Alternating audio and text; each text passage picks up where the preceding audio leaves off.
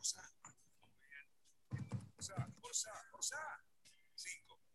4, 3, 2,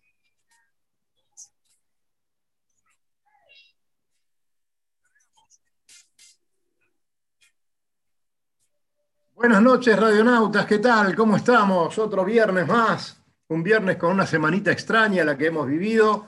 Y ahora se viene un fin de semana donde vamos a tener que quedarnos en casa. Por suerte va a ser frío, no va a estar para navegar tan lindo. El fin de semana pasado tampoco lo estuvo. Y bueno, así están las cosas. Así que ahora vamos a tratar de divertirnos con todos nuestros temas. Vamos a saludar a Lucho ahí, que está en los controles, muy serio. A Cali Cerruti, que está en la nube. El Lobo Gianelli ahí con su vasito, y Fabián con buenas noticias para hoy. ¿Cómo están, muchachos? Bien, muy bien, muy bien. Vos sabés que estaba pensando, recién dijiste con tiempo fresco y no poder ir a bordo este fin de semana. Lógicamente aproveché hoy rápidamente para ir al barco. ¡Qué linda tarde! ¡Qué linda tarde! Sí, hoy está muy lindo. ¡Por Dios! Pensar que no podemos aprovecharlo es una lástima. Pero bueno, esto es lo que nos toca vivir. Buenas tardes a todos, un gusto en verlos. Lo mismo digo, no sé si me están escuchando, tengo unas dudas. Sí, bien Cali. Bueno, fenómeno. Bueno, es una semanita. Yo la verdad que le saqué bastante jugo a la semana, porque en mi rutina, digamos, laboral, me tomé todas las tardes más o menos una horita para agarrar la bicicleta y hacer unas excursiones por acá. Y la verdad que tenés razón, entre el otoño, la temperatura, las chicas y la bicicleta y el río, era un paisaje maravilloso y no me lo perdí ni una sola tarde, y fue muy, muy bonito. Y qué luna, ¿eh? Qué luna. Qué pedazo de luna, exactamente. Por Dios. Estamos muy Así románticos. Que bueno, que la suerte, digamos, uno le sacó el jugo a estos últimos calorcitos o a estos últimos días agradables, porque como bien dijiste, Dani, según nuestros expertos que nos asesoran, me acaban de mandar, se viene, como decís, Lobo, para tricota. Viene para tricota y a colocarse la tricota, porque bueno, así es. Bueno, pero el espíritu está, y algunas cosas vamos a hacer, no le vamos a dar la espalda a este clima que, bueno, por otro lado, se hizo esperar, ¿no, Fabián? Contanos. No, sí, ahora hay que apechugar, hay que darse. Así que estamos ahí, se hizo esperar, y bueno, ya vendrá, tendremos que enfundarnos para poder navegar, así que ahí iremos. De todas maneras... Bueno, Lucho, perdón, Cali. Lucho, contanos cómo están las cosas, contanos cómo nos pueden escuchar. Estamos esperando novedades, vamos a hablar de algunos temas bastante complicados y penosos, pero contanos cómo nos escuchan, Lucho. Como siempre, radionautas.com.ar, entran, ahí tienen para escucharnos el enlace al canal directo de YouTube, donde estamos transmitiendo en vivo, excepto el viernes pasado, que se cortaron solos, Lobo, ¿viste? Nos dejaron afuera nosotros. Parece ser que igual hicieron un programón que en las redes andan comentando, que no sé, que el programa estuvo muy bueno, que no sé, los barcos nuevos que se vienen para el Río de la Plata. Pero fue exclusivo. Sí. Pero bueno, nada. Si no, los viernes a las 7 estamos en línea, ¿sí? Y nos pueden escuchar directo. Si no, agarran más tarde, nos escuchan en las grabaciones. Si no les gusta vernos, que puede ser, es una opción válida, le permitimos eso, pueden escucharnos y solo en los podcasts, nos buscan en Spotify o en Google Podcasts o en Apple Podcasts y nos escuchan, que es bastante más ameno, a mi entender, que ver estas caritas y algunas fotos, mapas y cosas que ponemos. Después no se olviden, ¿sí? Tenemos un tema súper importante que vamos a tratar con Fabián, que es mañana, menos que mañana. Acá tengo el contador de Ocean Race en directo y dice que en 13 horas, 39 minutos y 25 segundos, ¿sí? Va a estar la largada de la Vuelta a Europa, que los chicos estos salen del Oriente, y vamos a tener la parte de la flota de IMOCA 60 y los BO65, ¿sí? Y con Fabián tenemos preparado alguna cosita ahí como para que puedan ir palpitando las diferencias entre las dos flotas, que igual no es que compiten en una sola serie, compiten en dos series diferentes. Mirá, Fabián, el micrófono que tiene ahí, que le pasó por adelante un micrófono, me parece. Infumable, bien, micrófono bien, blanco. Bien, ah, no, mirá. No, no el micrófono. No. Le afanó el micrófono a Cali, mirá. Es el gato blanco, sí. Así que bueno, también les vamos a estar contando eso. Terminó una regata de la Mini en el lado del Atlántico, muy importante, y también vamos a tener algo de novedades por ese lado. Adelante, bien. Los faroles. Cerruti, ¿vos con qué querés atacar? Vos te veo con cara circunspecta, gesto adulto. En realidad no tiene, mi cara es un problema genético y no tiene solución. Y que esté con cara adulta es una coincidencia con respecto al tema que podemos tocar, que sea nombrarlo, porque creo que tenemos que despertar cierta conciencia. Hay un accidente que ocurrió esta última semana que tiene involucrado a una persona que es amiga nuestra y el cual ha muerto una persona en el río Luján, que fue un incidente entre una buceta de una marina y un navegante que iba con un tracker. Y bueno, creo, y lo sabemos nosotros, con algunos conocidos que tenemos en todo el río, que hay más accidentes de lo que la gente cuenta. De hecho, este accidente recién ahora salió y solamente apareció en las redes sociales, o sea, no apareció en los titulares de ningún diario ni dentro de la página de policiales de ningún tipo de periódico ni noticiero. Es indiscutible que hay muchos accidentes y me llevó esto a hacer una especie de averiguación y bueno, me encontré con cifras escalofriantes. Primero, enterarse, por ejemplo, que la Marina Mercante de todo el mundo tenga 3.600 accidentes por año como promedio, me pareció una cosa bastante, bastante sorprendente. Y después, una estadística que hay, de las que pude encontrar, de un español que hizo una estadística del Mediterráneo y de una parte del Caribe. Este señor, que es un piloto de yates, se dedica a navegar por placer, tomó una estadística de las embarcaciones de placer que puede ser, la podemos tomar como ejemplo para todo el mundo. Y encontró hace 8 años que recopila información y tiene un promedio de 10.000 incidentes anuales. Lo más sorprendente es que las causas de estos incidentes, que generan alrededor de 1.000 a 1.500 muertes por año, se distribuyen de la siguiente manera. 10% son por circunstancias meteorológicas, 15% por circunstancias de fallas de material y el otro 75% es por impericia marinera. O sea, ¿de qué nos habla? Nos hablan de que hay gente que no está haciendo las cosas correctamente.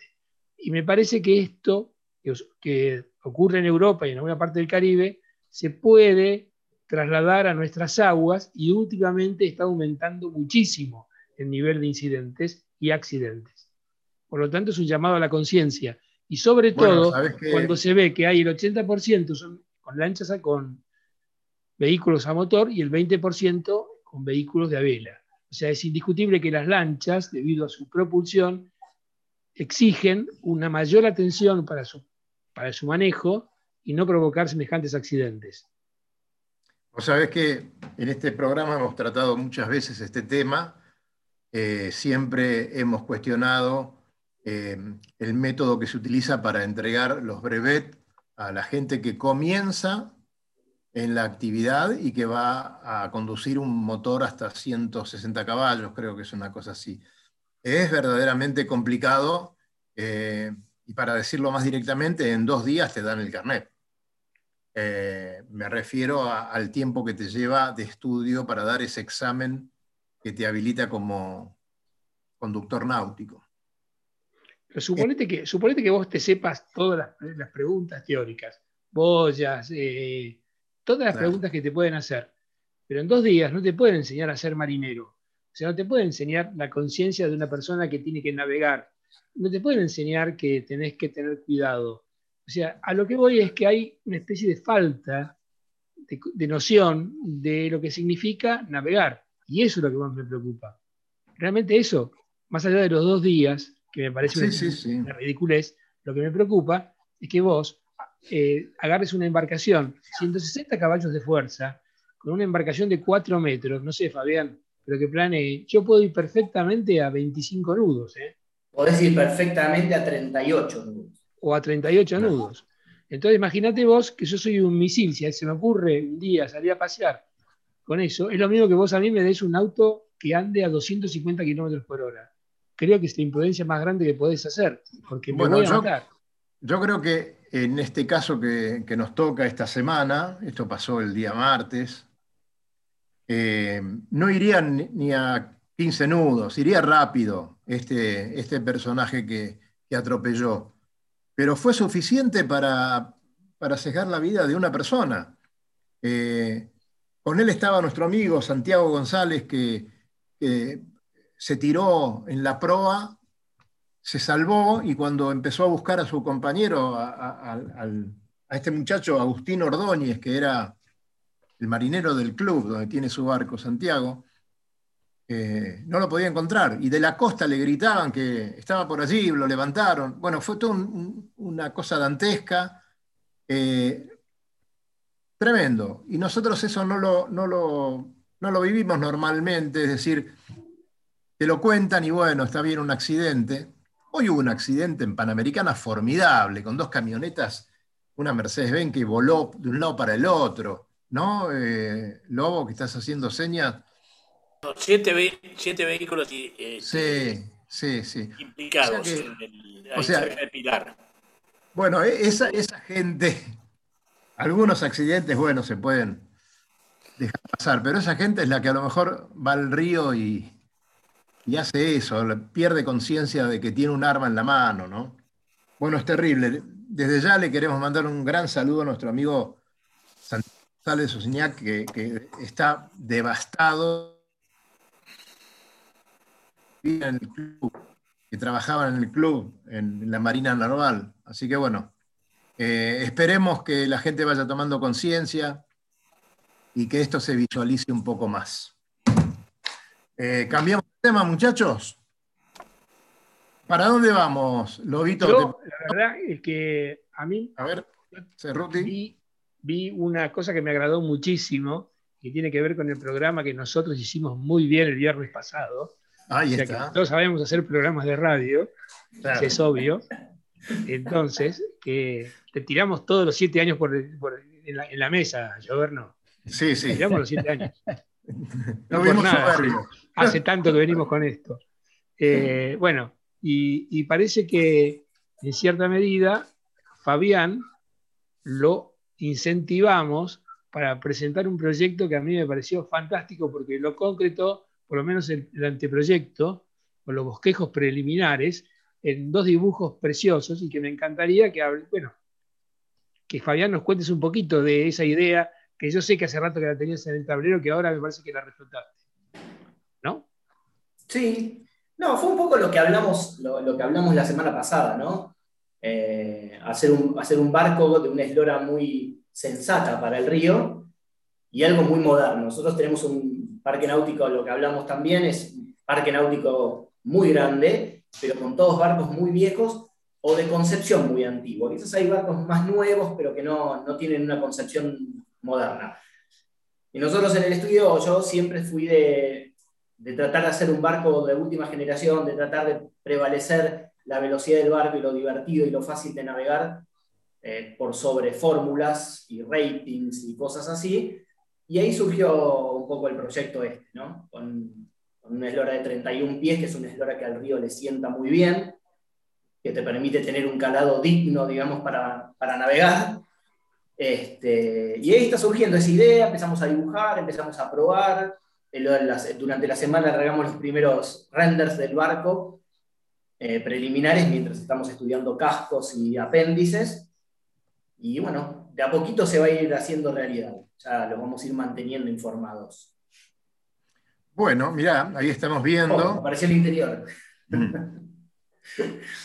Apareció el interior. A ver, en esto En esto no estamos innovando nada, es un interior muy estándar para la eslora del barco, que optamos obviamente por el baño a popa para que el barco sea más grande, porque los baños a proa en este tamaño de barco te lo achican y te da una sensación de como que estás encerrado. Pero bueno, es un interior cómodo, va a ser un interior muy cómodo para 31 pies. Muy cómodo, te diría. Pronto vamos a ver alguna otra foto del barco. Y contanos, ¿en qué etapa estarías? Es el dibujo. Ahora faltan hacer los moldes, ¿no? Todos los modelos. ¿Cuántos barcos de este tipo? Mira, ahora estamos terminando de definir el barco. O sea, estamos terminando de darle la vuelta al barco. Yo ya, a ver, la parte estética va a ir por ese lado, va a tener algunas modificaciones, pero mínimas, pero va a ser ese el barco que mostré, es ese el barco. Y las dimensiones principales del barco son esas. Lo que estoy haciendo yo ahora es terminando los cascos, terminando de hacer los estudios de cascos. Nosotros vamos planteando por diferentes estilos de cascos hasta que nos quedamos, ya ahora descartamos 2 series de barcos y nos estamos quedando con una, que es el casco que se ve ahí, así que estamos optimizando ese casco, y lo mismo con los apéndices, quilla y timón. Y ahí la segunda etapa es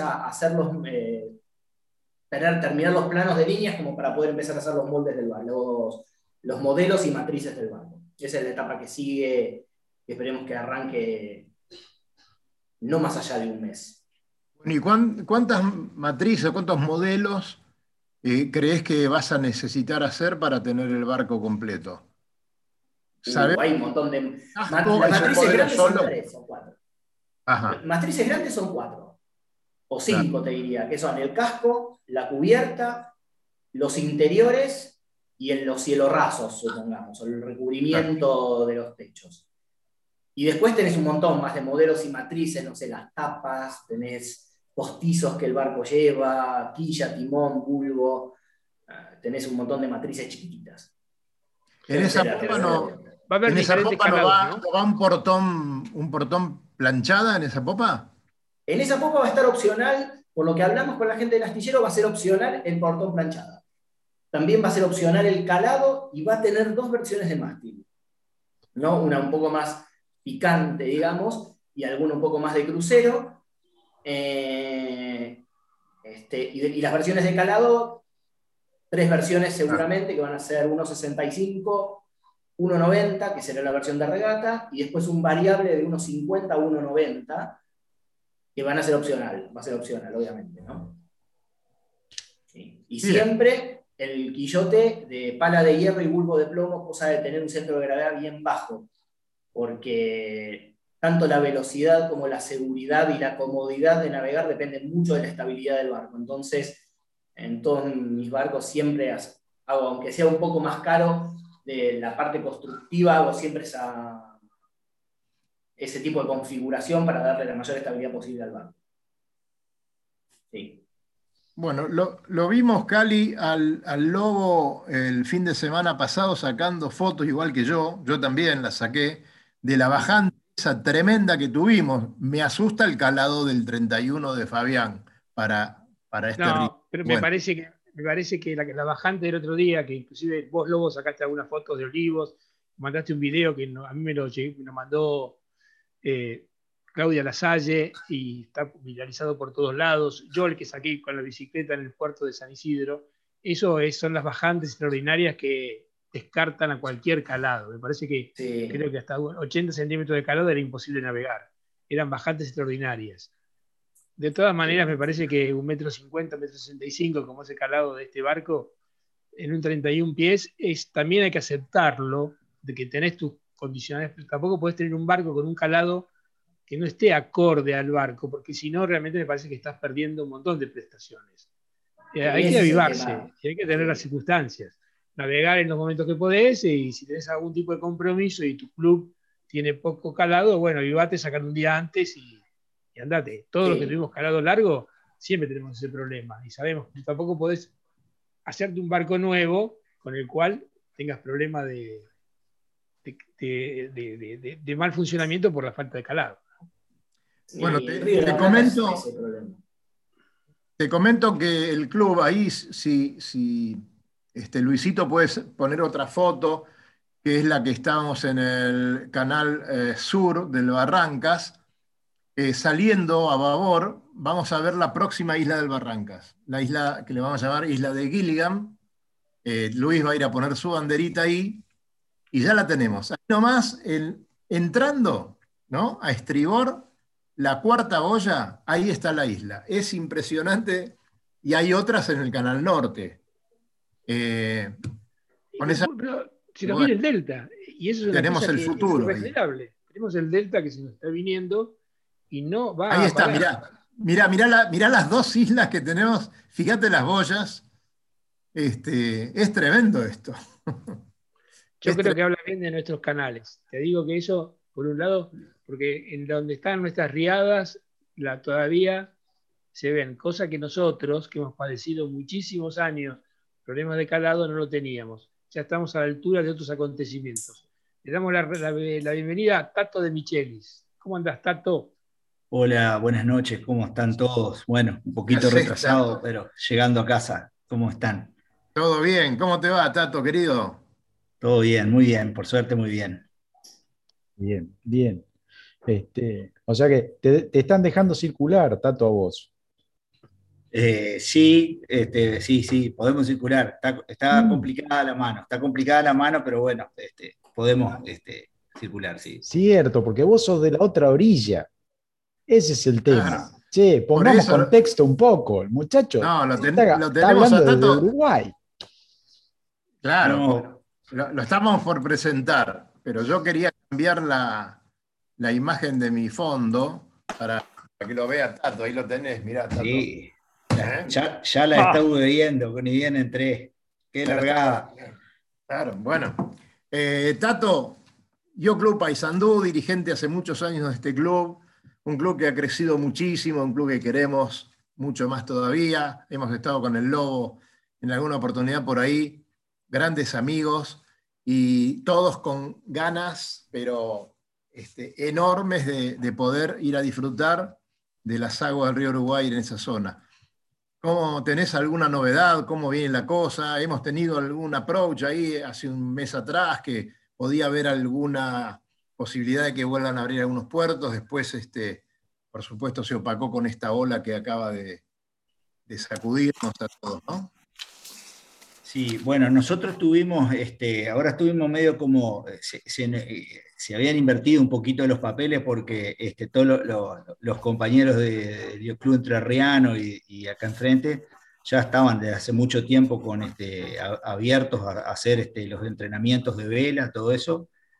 Y durante mucho tiempo me acuerdo que nosotros ya podíamos organizar regatas, digamos, y corrimos regatas, y ellos estaban con las actividades suspendidas.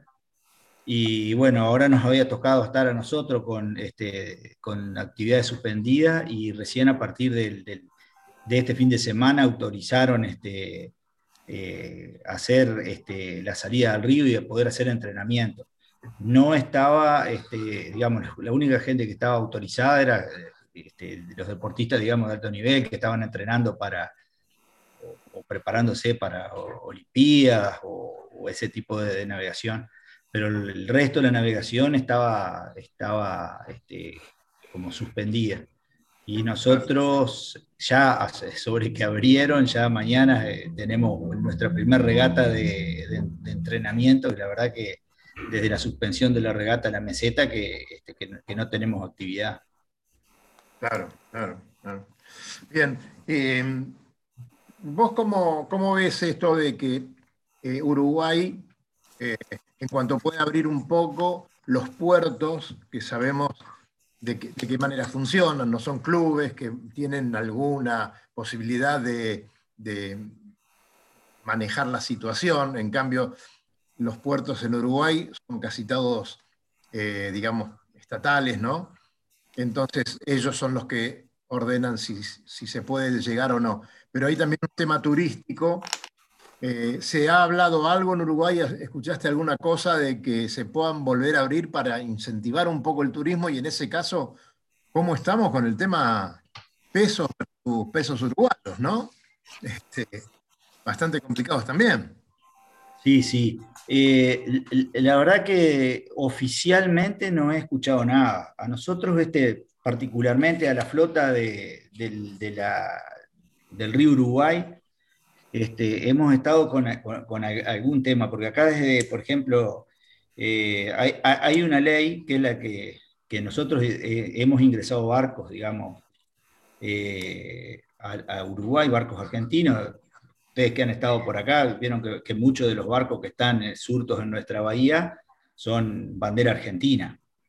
Eso está habilitado para toda embarcación que llegue navegando, es una vieja ley, pero el tiempo de permanencia de las embarcaciones era por 9 meses. Luego de esos 9 meses había que abonar una tasa, que en nuestro caso es 10 UR para las embarcaciones de hasta 10 toneladas, creo que es, y de ahí hacia arriba 20. La UR nuestra anda más o menos en unos 1.300 pesos cada UR, 1.300 pesos nuestro. Y la realidad es que las embarcaciones de los clubes de la costa del Río Uruguay, como que era un tributo que no lo estábamos acostumbrados a pagarlo, porque en realidad, antes de que se vencieran los 9 meses, hacíamos una salida, íbamos a un puerto argentino y volvíamos. Claro. Pero eso no, después con el tema de la pandemia, al cerrarse la salida, al cerrarse la frontera, digamos, no lo pudimos hacer. Eso no ocurría con embarcaciones, digamos, que estuvieran surtas en Punta del Este, en Montevideo, porque en realidad la tasa es más barato pagar la tasa que salir, llegar a un puerto argentino y volver. Pero lo cierto es que acá eso no estaba, y bueno, hemos hecho algunas gestiones a nivel de ministerio y ese tipo de cosas, pero no, y a través de diputados y eso, pero no hemos tenido respuesta, porque en realidad no fue un capricho nuestro no cumplir con la ley, sino que hemos estado, digamos, con fronteras cerradas. Pero no hemos tenido mucho eco en eso. Y respecto a eso, está asociado también la apertura de los puertos. Es más que hoy lo que tenemos cerrado son las fronteras. Nosotros no podemos despachar a un puerto argentino, y no sé si una embarcación argentina lo puede hacer no lo puede hacer. No lo puede hacer. Bueno, justamente es lo que a todos, tanto en una orilla como en la otra, nos tiene bastante preocupados y ansiosos, ¿no?, de que todo esto vuelva a la normalidad. Me imagino lo que va a ser, lo hablábamos la vez pasada con ustedes, ¿no?, con Luis y con Cali, lo que va a ser el día que abran. El Lobo ya tiene, no sé, vas a ir en 2 barcos juntos, Lobo. ya tengo empleada la mayor, mira. Claro. No veo el momento de irlos a visitar. A todos los uruguayos. Yo creo que el día que abran los puertos de Uruguay va a haber fila para entrar a los puertos. Seguro. En el cruce del Mitra, ahí entre la 25 y la 27, vas a ver que por un molinete te voy a decir. Sí. Bueno, la verdad es que extrañamos muchísimo todos los... Hay que pensar que, por ejemplo, gran parte del calendario de regatas de barcos grandes, vamos a llamar barcos de crucero, o sea, no monotipos, está dado en el año con regatas a diferentes puertos del Uruguay. El calendario del Campeonato Río de la Plata tiene 2 fechas a Riachuelo, 2 fechas a Colonia, Sauce, Montevideo y Punta del Este. Después tenemos La Plata, acá una regata interna que tampoco la hemos podido correr este año. Por razones obvias de que no podemos reunirnos ahí en la Escuela Naval. Así que, y así como el Campeonato Río de la Plata, la cantidad de campeonatos y regatas de clubs, el destino es un puerto uruguayo. Los extrañamos mucho, realmente no poder ir a visitarlos, se nos está haciendo duro, porque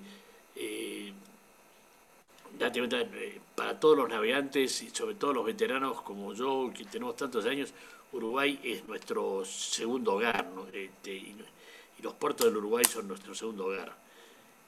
Así que esperemos, bueno, en breve, espero que la promesa del embajador, el cual de Uruguay en la Argentina, con el cual estuve reunido hace pocos días antes de estos acontecimientos de esta semana, en el tuvimos el honor de tenerlo en el Náutico Olivos, prometió, me dijo que estaba dentro de los proyectos en el mes de junio abrir las puertas de Uruguay. O sea, eso sería cuando ustedes ya tuviesen la, ¿cómo es el dicho? De rebaño, la inmunidad de rebaño. Inmunidad de rebaño.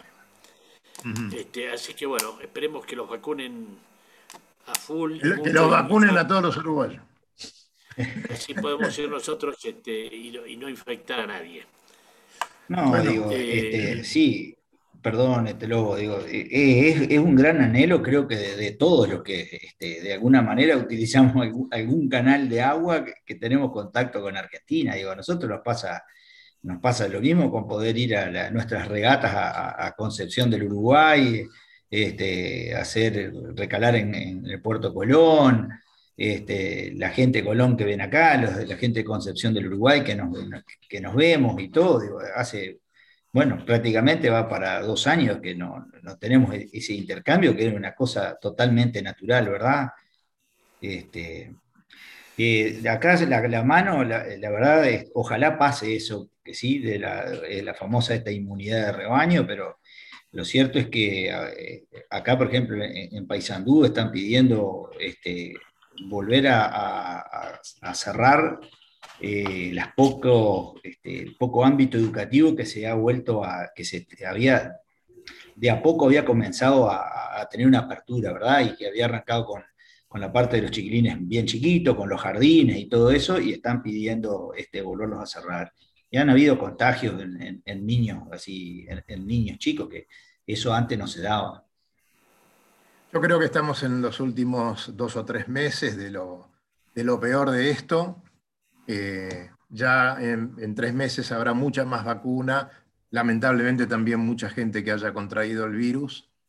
Y bueno, tenemos que decir que falta poco, ¿no? Lo decíamos a lo mejor el año pasado, pero ahora también pasar el invierno va a ser un tema determinante. Así que bueno, pronto nos vamos a estar viendo. Ahí pregunta el Lobo Gianelli, ¿qué es eso? ¿Eso de la regata de la meseta, seguro? ¿O están en algún arroyito allá? A ver Micheli, nada, ¿qué dice? Puse esa imagen porque me acordé que antes de que arrancara toda la pandemia, que parece que fue hace como 2000 años, ¿sí? Pero fue hace poco, estábamos todos discutiendo cómo hacíamos para ir a la Barra de San Juan. Barra San Juan, es eso, claro. ¿Sí? Y estábamos ya casi saliendo, señores. Y nada, una apertura del lado uruguayo y un cierre a nivel mundial de la pandemia nos impide otra vez tocar la Barra San Juan. Esperemos que cuando esto se normalice un poquito, podamos pasar por ahí. Sí, señor. Oye, bueno, no me animaba a decirlo, pero me lo pusiste así de golpe esta imagen. Y, bueno, dije, la Barra de San Juan, pero qué lindo, sí. Qué linda que es, por Dios, qué linda. Cuando podré, para mí es un lugar muy con un afecto muy especial, dado que mis primeros pasos los di en la playita de la Barra de San Juan, la playa privada que se llamaba. Que tuviste que correrte porque estaba bajando el globo, ¿no? De Anchorena. Newbery venía así con la Chorena. Venía Newbery con la Chorena ahí. Está bien, es más o menos. Mes más, mes menos. Che, muchachos, vamos para. Lo que sí te puedo asegurar que iba con vela de algodón, mi viejo, ¿sabes? Sí. A ver, Fabián, si nos vamos para la competencia de estos IMOCA, contanos un poco también cómo viene la cosa. Faltan 13 horas mañana. ¿Cómo lo podemos seguir? ¿A dónde tenemos que ir para seguirlo? Ahí Luis está más canchero que yo, pero está el canal de la Global Race en YouTube, que la van a pasar en directo a la largada. Así que Sí, ahora, bueno, nada, les muestro una pantallita como para que vean algunos de los equipos, pero sí, la página de Ocean Race va a tener, es más, acaban de cerrar un contrato con Discovery Channel para hacer toda la retransmisión. Discovery Channel tiene canales de deporte muy importantes en Europa y van a hacer toda la transmisión de la largada y de algunos eventos de Ocean Europa para toda Europa y para los canales que retransmitan la señal, pero si no, los vamos a tener también en el canal de Ocean Race en YouTube, y nosotros vamos a estar publicando, gracias a la ayuda que nos dan ellos, el material que nos estén mandando para que todos los oyentes y los que nos siguen en las redes puedan ver estos eventos, ¿sí? Largada, piensen que van a estar haciendo mucho ruido, como por ahí les decimos nosotros, y la verdad que vale la pena, porque va a ser la primera vez que se crucen estos monstruos y los podamos ver. Hoy se cruzaron ya. Hoy se cruzaron, a ver. ¿A qué llamamos cruzarse? No, la pantalla, no, me está gustando la pantalla, perdón, quería ver. Pusiste publicidad, a ver si la cobramos de paso. Sí, no, esa es la pantalla de donde están los equipos. Ponen arriba los. Exacto. IMOCA y abajo. Esa es la que quería mostrar. ¿Sí? ¿Se ve? Sí. Se ve. Okay. La IMOCA. ¿Sí? Debajo están los BO65. ¿Sí? Que es una lista un poquito más larga. Hay dos más. Ok.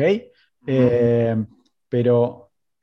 Vamos un cachito acá. Nada, obviamente el que más dato tiene es el Fabián, pero fíjense. Esta es la pantalla. Claro. No, de Ocean Race, sí, de OceanRace.com van a poder ver todos los eventos que vayan sucediendo, y los invito a que la recorran, porque la verdad está muy bien armada, tiene información en todos los idiomas, así que no es difícil de estar sacando información de primera mano. Lo que sí me interesa comentar es algo que hablábamos fuera de programa con Fabián, vamos a ver al jugador este, Eleven Hour, que lo estábamos viendo siempre a ver cómo medir su performance, porque era un equipo que no lo estábamos viendo competir con otros, junto con el Corum y el LinkedOut, ¿sí? Así que vamos a tener ahí un vuelo para estar entreteniéndonos. Hay una cosa súper interesante de esta regata que no se vio en la Vendée Globe, y creo que muchos queríamos ver. Tenemos los tres mejores barcos de tres diseñadores. Tenemos el de Luis Barton, el que fue el D'Occitán en la Vendée Globe. Sí. Tenemos al de Manar, tenemos al Corum de Juanca y al LinkedOut, que ya vimos cómo. A ver, LinkedOut ya sabemos que era rapidísimo en la regata. Y nos faltó ver a los otros dos. Corum por el problema en el mástil y al D'Occitán ahora el Buró Valé, porque tuvo el problema en la salida y después vino corriendo de atrás. Así que va a ser súper interesante, y vamos a poder también ver qué updates le pudieron hacer al Hugo Boss de la regata, no de la última, sino de la anterior, que es en Eleven Hour. Hoy vimos algunas imágenes, hoy se publicaron algunas imágenes de toda la flota corriendo junta, muy poco viento. En las partes desceñidas se veían mucho como más ágiles a los Volvo 65, y después se vio, pero la flota estaba toda metida, y en las partes de Franco un poquitito mezclados, digamos. Pero bueno, se veían varias diferencias, se los veía, por ejemplo, al Volvo 65, como decía, navegar un poco más ágil, en calma, con menos resistencia al avance. Los IMOCA 60 se veían arrastrando la proa, la popa, todos los foils, o sea, en una condición media extraña, que muy especial, digamos, como para ver algo. Esperemos que mañana esté más divertido. Sí. Mañana 8:45 ya seguramente vamos a ver toda la secuencia de largada, Lucho. Sí. Y O con el mate en la cama, más o menos. Y les vamos a estar pasando el enlace para que vean el canal de YouTube de ellos, desde la página nuestra, probablemente o en Instagram o en Facebook. Vamos a estar tuiteando eso como para que lo tengan fácil y no tengan que andar buscándolo en la página. Igual va a estar en The Ocean Race. Pero, Fabián, te quería sacar un puntito que estuvimos discutiendo en la semana. ¿Qué modificación le implementaron a un IMOCA 60 que estuvimos viendo nosotros? Claro, en estos días lo sacaron del galpón, lo tiraron al agua. ¿Y qué fue lo que le modificaron que nos llamó tanto la atención? Al charán le modificaron, le chocaron la proa, digamos. Le modificaron el crash box, se lo hicieron parecido a lo que le habían hecho a la Apivia, pero fueron más allá, lo hicieron mucho más grande, con un chanfle mucho más pronunciado, y le dejaron como una protuberancia en la parte de crujía, que no sé, te lo conté el otro día, no estoy seguro si es. Por un lado, para que el agua pegue menos agresiva, digamos, para poder despejar un poco más el agua del barco y que no sea un frente tan agresivo cuando el barco pega o cae de la ola, o de volar hacia la ola, o porque tuvieron que dejar el refuerzo del moco, que es el cabo que sostiene el botalón por debajo. Sí. No estoy seguro de cuál de las dos es, pero una de las dos es seguramente. Yo voy a poner... Sí, fue notorio, muy notorio el chanfle que hicieron, mucho más grande que el... Voy a poner en pantalla, si puedo, así medio rápido, cómo era la proa antes de la modificación. Perdón, Fabián. Barbie Quejo. No. Barbie Quejo se llama. No, el moco es otra cosa. El moco es otra cosa. Después te explico. Después bien, dale, Barbiquejo. Entonces, cambiamos. A ver si esa imagen te sirve, Fabián, para... Esa es la imagen de la proa vieja. No estamos viendo nosotros. Ahí está. ¿Sí? Ahí está. Sí, ahí se ve, sí. Esta era la proa vieja. La proa estándar. Y ahora vamos a estar viendo a ver si puedo. Te queda el acero inoxidable ahí en la proa, ¿eh? Qué ploteo, Daniel, ese, ¿eh? Queda bien, ¿no? Qué ploteo. En esta regata hay una transmisión constante a bordo de un camarógrafo, ¿no es cierto? Y un periodista a bordo de cada una de las tripulaciones. Exactamente, en cada una de las tripulaciones, tanto de IMOCA como de BO. Sí. Vamos a tener imágenes en vivo de a bordo. Sí. Y mucha cobertura más no del tipo que tuvimos en la Vendée, que eran los mismos protagonistas, los que hablaban o se tomaban imágenes o qué sé yo. Acá vamos a tener, digamos, como profesionales del periodismo. Nos llegó la invitación, pero no nos alcanzó con la Diners. No, viste que la pusieron y rebotó. Sí, no, y para colmo quise poner, hacer 50 y 50, una 50 con la Diners y 50 con la Carta Franca, pero no, tampoco lo logré. No. Che, le pusimos condiciones, ¿viste? Te presto la Lurocar mía, no hay problema. Tomate el avión y vení. La Lurocar... tiene su peso. Bueno, les debo la imagen porque no la estoy pudiendo representar para que la veamos compartida, pero... Es lo que vamos a ver cuando lo veamos. Sí, cuando lo pueda poner en pantalla es lo que vamos a ver. No, pero cuando veamos mañana la largada... Sí, mañana obviamente. Claro. Vamos a estar todos prestando atención hasta al detalle. Incluso en el Apivia fue una modificación de bastante último momento antes de arrancar la Vendée. O sea que no era la proa original y la modificaron medio así a las escondidas y apareció antes de la largada. Me parece que los madrugaron al resto de los competidores. Bien, me voy a mover un poquito en el mapa y me voy a ir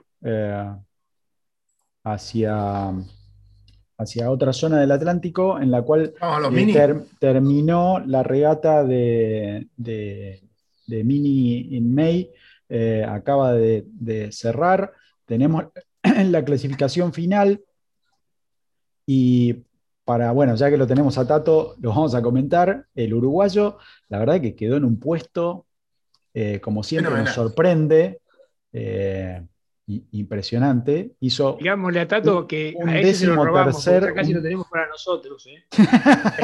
Lo estamos por adoptar. Un décimo tercer puesto, en una remontada final, la verdad que más que interesante. Y bueno, nada, ya tendremos la entrevista con él para que nos cuente desde arriba qué fue lo que vivió, pero muy, muy buena regata, a nuestro entender. Después, los chicos preparándose, por supuesto, para la gran competencia, evidentemente ya están todas las cartas echadas. Sí, están muy afilados los muchachos estos. Piensen que esta regata fueron 92 barcos, ¿sí? Lo cual es una flota enorme, incluso para las regatas de Mini. Y nada, hubo de todos los condimentos que se les puede ocurrir. Muchos de los que seguimos nosotros estuvieron peleando y dando vuelta. No tuvimos la suerte de tenerla a Yamila Tassin entre la troupe, porque bueno, nada, la rotura que había tenido en la otra regata, en la regata anterior, la de Porsche, que perdón, que le había pegado una boya y el crash box lo tuvo que reparar. Hace unas horas vimos las fotos ya del Kairos preparado y puesto en el agua, así que la próxima regata estará ahí también, Yamila. ¿Y el Mini de Fabián Conte cuándo va al agua? Falta menos. Yo sí, parece una joda, perdón, pero siempre digo falta menos, pero ya están con los papeles, así que ya en cualquier momento. Está listo, o sea, hay que arbolarlo y al agua. Está todo. Falta nada más terminar papelería y ya está. Ingeniero, ¿va a haber una ceremonia de botadura? Supongo que sí, estoy desesperado por verlo en el agua. Y el dueño también, te puedo asegurar. Se los vamos a mostrar a los anduceros, a ver si se juntan con 3 o 4 barquitos de esos, que ya vamos a formar clase, ¿eh? ¿Cómo no? Y después a correr a Europa con los barcos de allá o como sea. Al Lobo Llanero, que mirá, no solamente lo tenemos que subir a bordo de uno de esos barcos, sino que también le tenemos que decir que entre a la cabina ahí para preparar un cafecito, si puede. Vos no quisiste entrar. Yo no quise entrar. Yo te abrí la escotilla, vos no quisiste entrar. No. Lobo, ¿cómo te ves en un Mini? En el lugar indicado. Usted agarra cualquier cosa. Me encanta, sí. Subirme a un barco ya y correr, por supuesto que es algo que esperaré poder hacer toda mi vida, hasta el último momento, porque espero morirme con buena salud, así que espero poder navegar hasta el último momento y en lo que sea. O sea, Lobo, vos querés morirte de nada grave, por ejemplo. Sí, quiero morirme con buena salud, espero, y para poder navegar, nada más. Y me encanta que haya proyectos nuevos como el de Fabián, y que la gente siga navegando, porque si hay algo hoy, en una charla de amigos que nos seguimos encontrando furtivamente, ilegalmente, pero con distanciamiento correspondiente, pero no podemos perder la costumbre de encontrarnos para hablar de barcos y todo eso. Uno de los temas que hablábamos era cómo estamos sufriendo a todos los que nos gusta el río y no solamente el río, sino lo que significa un barco desde el punto de vista de centro de concentración de afectos. Un Copic es un lugar muy particular, no es un lugar que solamente se navega, es un lugar donde se vive, donde vivimos y nos encontramos con nuestros amigos y gran parte de nuestra vida ha pasado ahí. Hoy estamos muy distanciados de eso. En lo personal lo sufro mucho, me da mucha tristeza, y me da mucha tristeza también pensar que con todo esto perdamos parte de eso, que todo este hecho nos haga perder a nosotros y a generaciones futuras el placer y la alegría que ha sido estar en el río. Esperemos que no, esperemos que tener la entereza y la fortaleza para, una vez pasado, que todo esto, todo termina en algún momento, podamos recuperar esa energía y ese placer que es estar arriba de un barco, con amigos, charlando, navegando.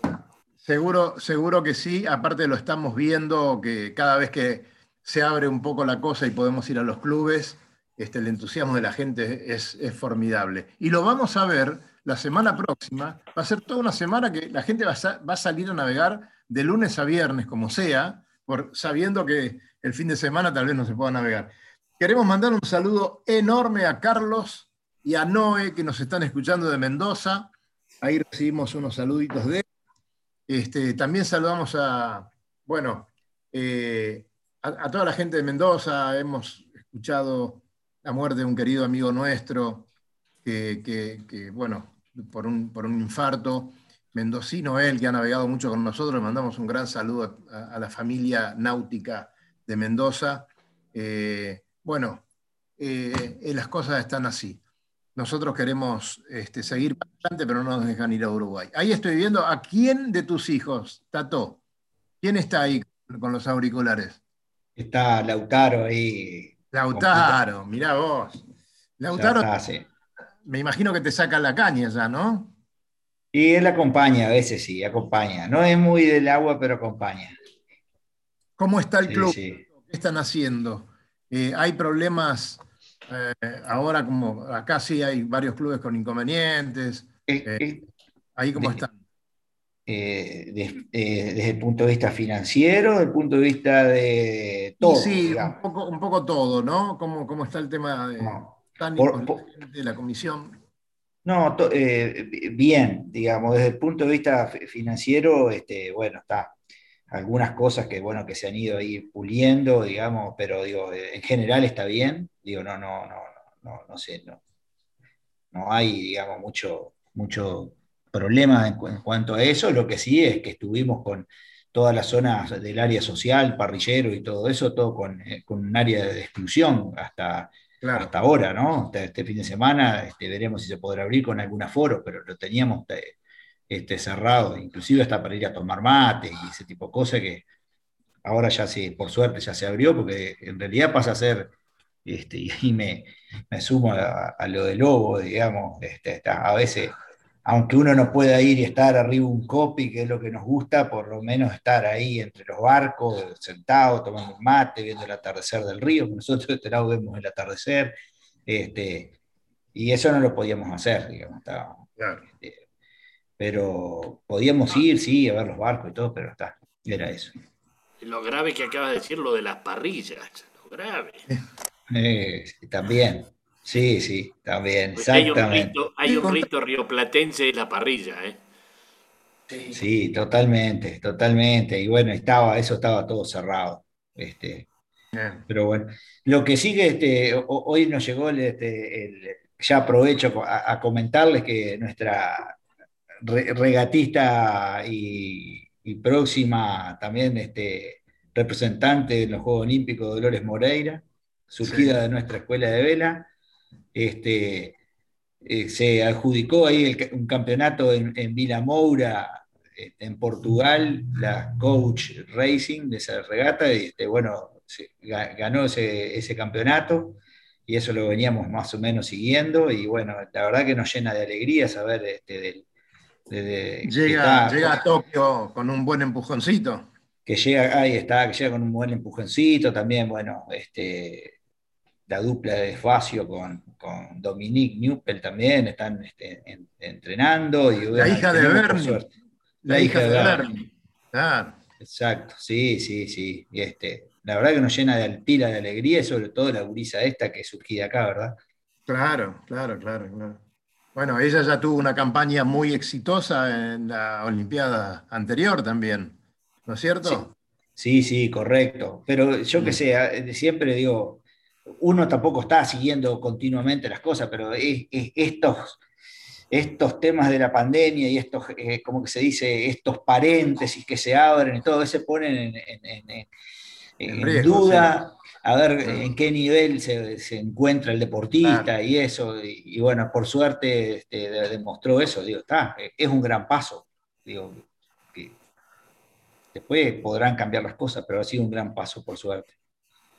Pero bueno, Uruguay está teniendo muy buenos representantes en el agua, así que vamos a estar sumándonos a la hinchada, como lo estamos haciendo con Fede Weisman y con toda la gente del Río de la Plata.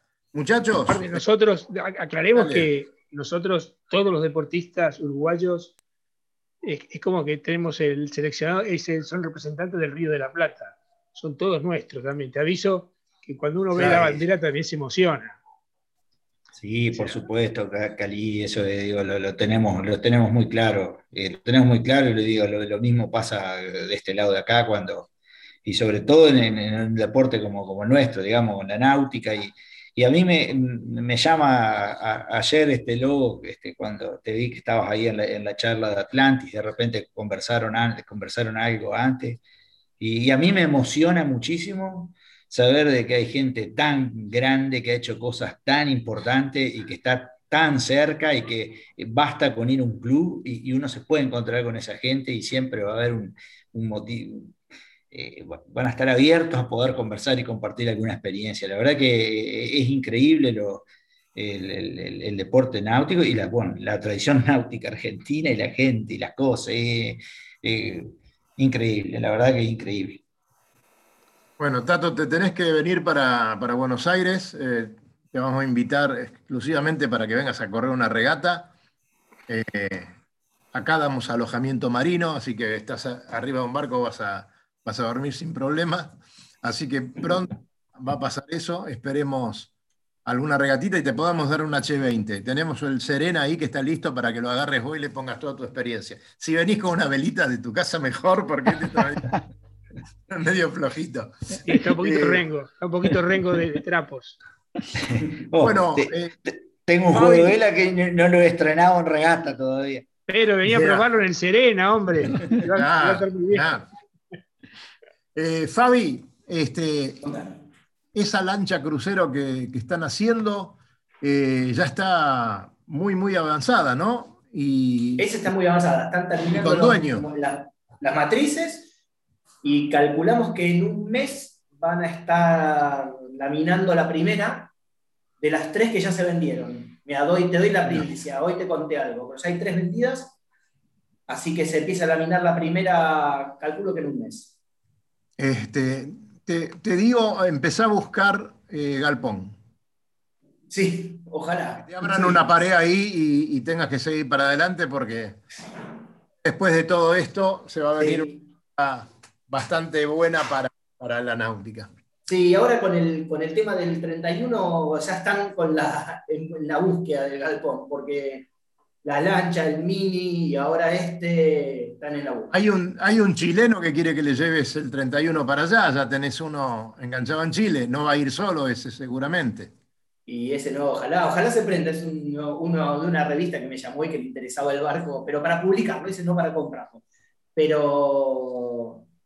Pero bueno, ojalá, es un lindo mercado Chile que conozco bastante. Así que si se va Fabián, a allá...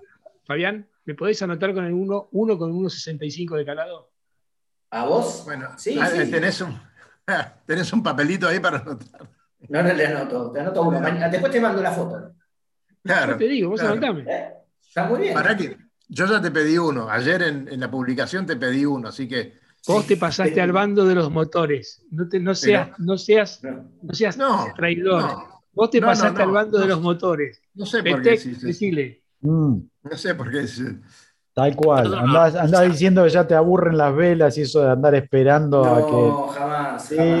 Sí, mirá, ha hecho cada comentario. Una vez que lo entrevistamos, en la entrevista que le hicimos en la radio a Domato, ¿te acordás cuando él contaba por qué tenía un crucero? Él dijo que lo que le pasaba que usaba el crucero porque no tenía tanto tiempo, entonces iba rápido a todos lados. Claro. Domato tenía el crucero porque quería llegar rápido. Claro. Mira la plata en 7 horas. Acuérdense que yo ya estoy terminando el segunda tirada del libro La importancia del motor en la navegación a vela, ¿no? Claro. Sí, es Lucho, ¿estás mirando la hora, Lucho? Claro que sí. Bueno, entonces despedimos a nuestro amigo Tato, que está silenciado. Ahí está. Tato, muchas gracias por estar. Estás siempre invitado, ya lo sabés, cuando querés, ya tenés el ID. Entrás tranquilo cuando tengas alguna novedad. Para nosotros va a ser muy importante. Muchos saludos a toda la gente del ICP. Bueno, muchas gracias a todos. Perdón nuevamente por haber no haber estado en hora, simplemente que estaba llegando a casa medio apurado. Y sí, acá no hay problema con eso. Me siento como en la casa de ustedes, en estos Zoom. Muchas gracias, Tato. Un abrazo fuerte, Tato. Un abrazo para todos ustedes también. Nos quedamos un ratito, Tato, no te vayas. Señores, muchas gracias. Nos despedimos. Gracias, Lobito. Gracias, Fabi. A seguir matrizando, el Lobo a seguir navegando. Y Lucho, nos vamos y que tengan un muy buen fin de semana. Y no nos veremos en el agua, pero estamos siempre ahí. Un abrazo para todos. Chau, Cali. Chau, Dani. Chau, chau. Recorra islas y playas disfrutando del mar y la naturaleza. Sumérjase en aguas cristalinas y vea con sus propios ojos la danza de los delfines. La danza de los delfines. Tiempo libre, caminatas, noches mágicas y mucha diversión. Con el aval y la experiencia de Lobo Janelli, la persona que más sabe de charter náuticos. La empresa que le propone navegar por todo el mundo en las mejores embarcaciones y con todo resuelto. Por mail a lobojanelli@chartersnauticos.com.